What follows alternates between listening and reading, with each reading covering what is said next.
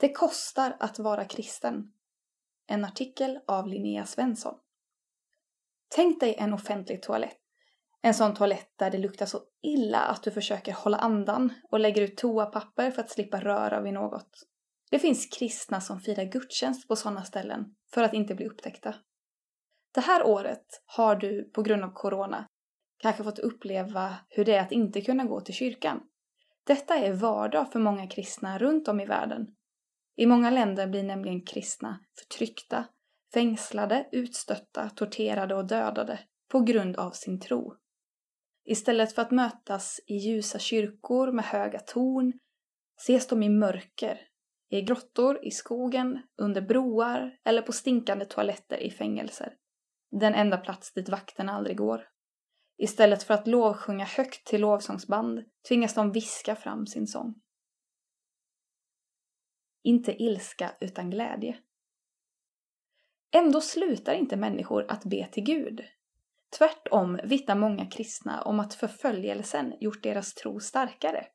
Paulus är en av dessa. När han blev kristen tvingades han offra sin status i samhället och hamnade flera gånger i fängelse. Man kan tänka att det borde gjort honom arg på Gud. Men Paulus skriver Vi gläder oss också mitt i våra lidanden. För vi vet att lidandet ger tålamod, tålamodet fasthet och fastheten hopp. Romarbrevet kapitel 5, verserna 3 4. Paulus hade hittat något som var mer värt än ett långt och lyckligt liv. Något han var beredd att offra allt för. Också idag finns det kristna som är beredda att offra allt för sin tro. Och kristendomen växer, även i de länder där förföljelsen är som allra värst. Jesus om förföljelse. Paulus är inget undantag i Bibeln. Ända från Abel till Noa, till profeterna, till lärjungarna tvingas ofta de som vill följa Gud att betala för det. När Jesus pratar om förföljelse pratar han inte om det som något som eventuellt kan drabba den som har otur. Istället pratar han om det som något den som vill följa honom får räkna med. Samtidigt lyfter han fram följande, som vi kan ha i bakhuvudet när vi läser om förföljelse idag. Den som tvingas offra något för sin tro kommer att få välsignelser tillbaka, både här och i himlen. Markus evangeliet kapitel 10, vers 30. Jesus älskar även de som förföljer och uppmanar oss att be för dem. Matteusevangeliet kapitel 5, vers 44. När han själv korsfästes bad han för dem som korsfäste honom. Ondskan kommer att dömas. Rättvisa kommer en dag att skipas. Lukas evangeliet kapitel 11, vers 49. Jesus är med den förföljda mitt i förföljelsen. Även när det ser som allra mörkast ut kan vi lita på att han är med. Matteus evangeliet kapitel 10, vers 29 31. Förföljelse är inte vårt största hot som kristna, utan det är att komma bort från Jesus och gå evigt förlorade. Matteus evangeliet kapitel 10, vers 28. Idag. Förföljelsen av kristna har fortsatt ända fram till vår tid. Här kommer fyra berättelser från Mossa, Simon, Hiawo och Gideon som berättar om förföljelse idag. Simon och Hawo heter egentligen något annat, men deras namn är ändrade av säkerhetsskäl. Jesus eller familjen Mossa är en tonåring från Kamerun i Centralafrika. Majoriteten av befolkningen i Kamerun är kristna, men Mossas familj är muslimer. När Mossa började ifrågasätta den extrema muslimska tro han vuxit upp med fick han en bibel av en lokal pastor. Bibeln gömde han för sin familj och i hemlighet började han läsa i den.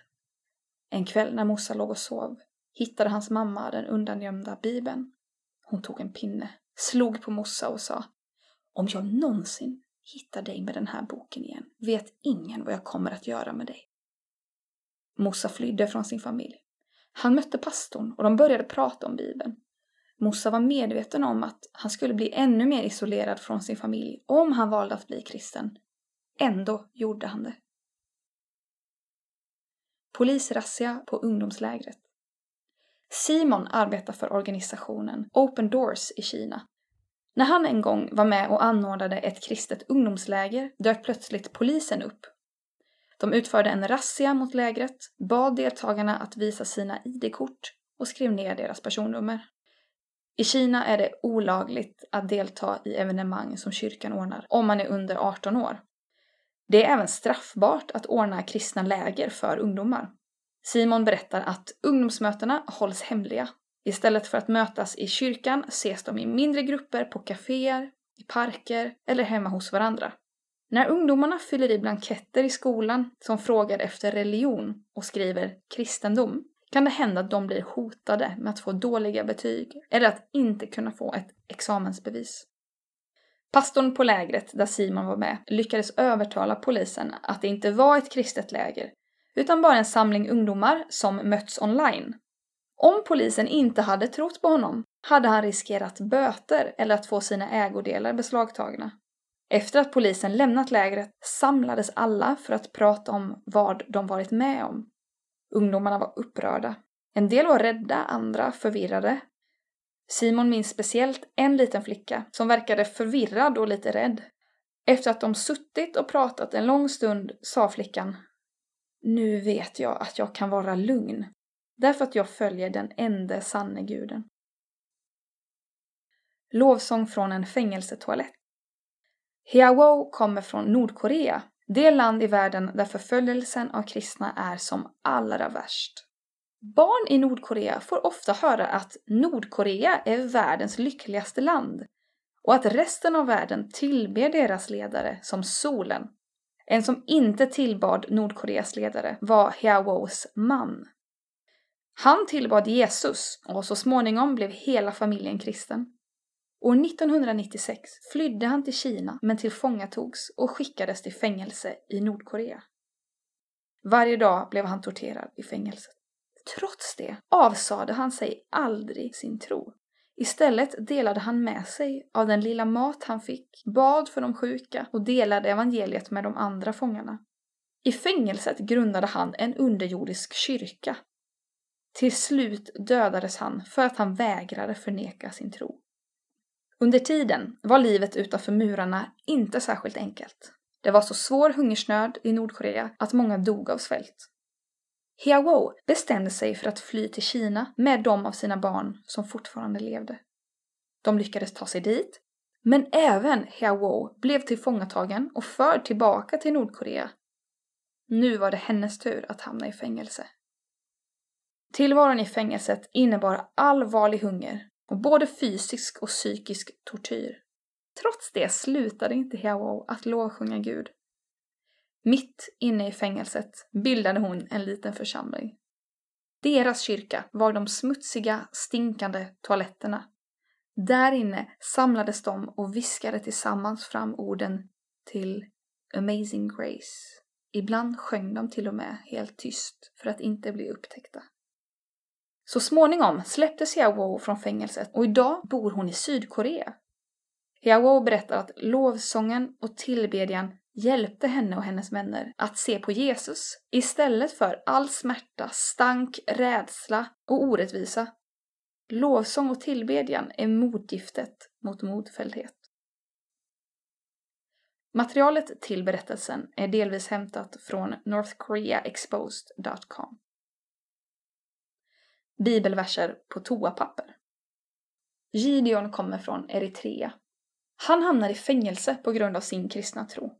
I fängelset beordrades han att skriva under ett papper på att han skulle sluta att läsa Bibeln, sluta att be och inte träffa mer än en person. Gideon vägrade att skriva under. Han blev slagen så våldsamt i fängelset att han nästan dog. Men Gideon såg det som en ära att få tillhöra Jesus. Han minns att han tänkte medan de slog honom. Herre, jag ber, förlåt dem. De vet inte vad de gör mot mig, men jag ger dig min själ att vila i din hand. En dag lyckades man smuggla in en bibel i fängelset utan att vakterna märkte något. De kristna fångarna rev ut sidor ur bibeln för att kunna dela ut till de olika cellerna. Gideon fick ansvaret att koordinera utdelandet. Det enda papper han hade tillgång till var toalettpapper. Så han använde det för att skriva ner bibelverser. En dag hittade regimens säkerhetsagenter papperna. När de förstod att det var Gideon som skrivit dem blev han allvarligt torterad under flera månader. En av dem som slog honom frågade en gång varför han var beredd att betala ett så högt pris. Varför avsäger du dig inte din tro och lever ett lugnt liv? För mig är Guds ord liv, svarade Gideon. Guds ord och fängelsetiden gjorde mig starkare. En hemligt kristen från Centralasien berättar. Mitt liv var eländigt och jag försökte begå självmord flera gånger.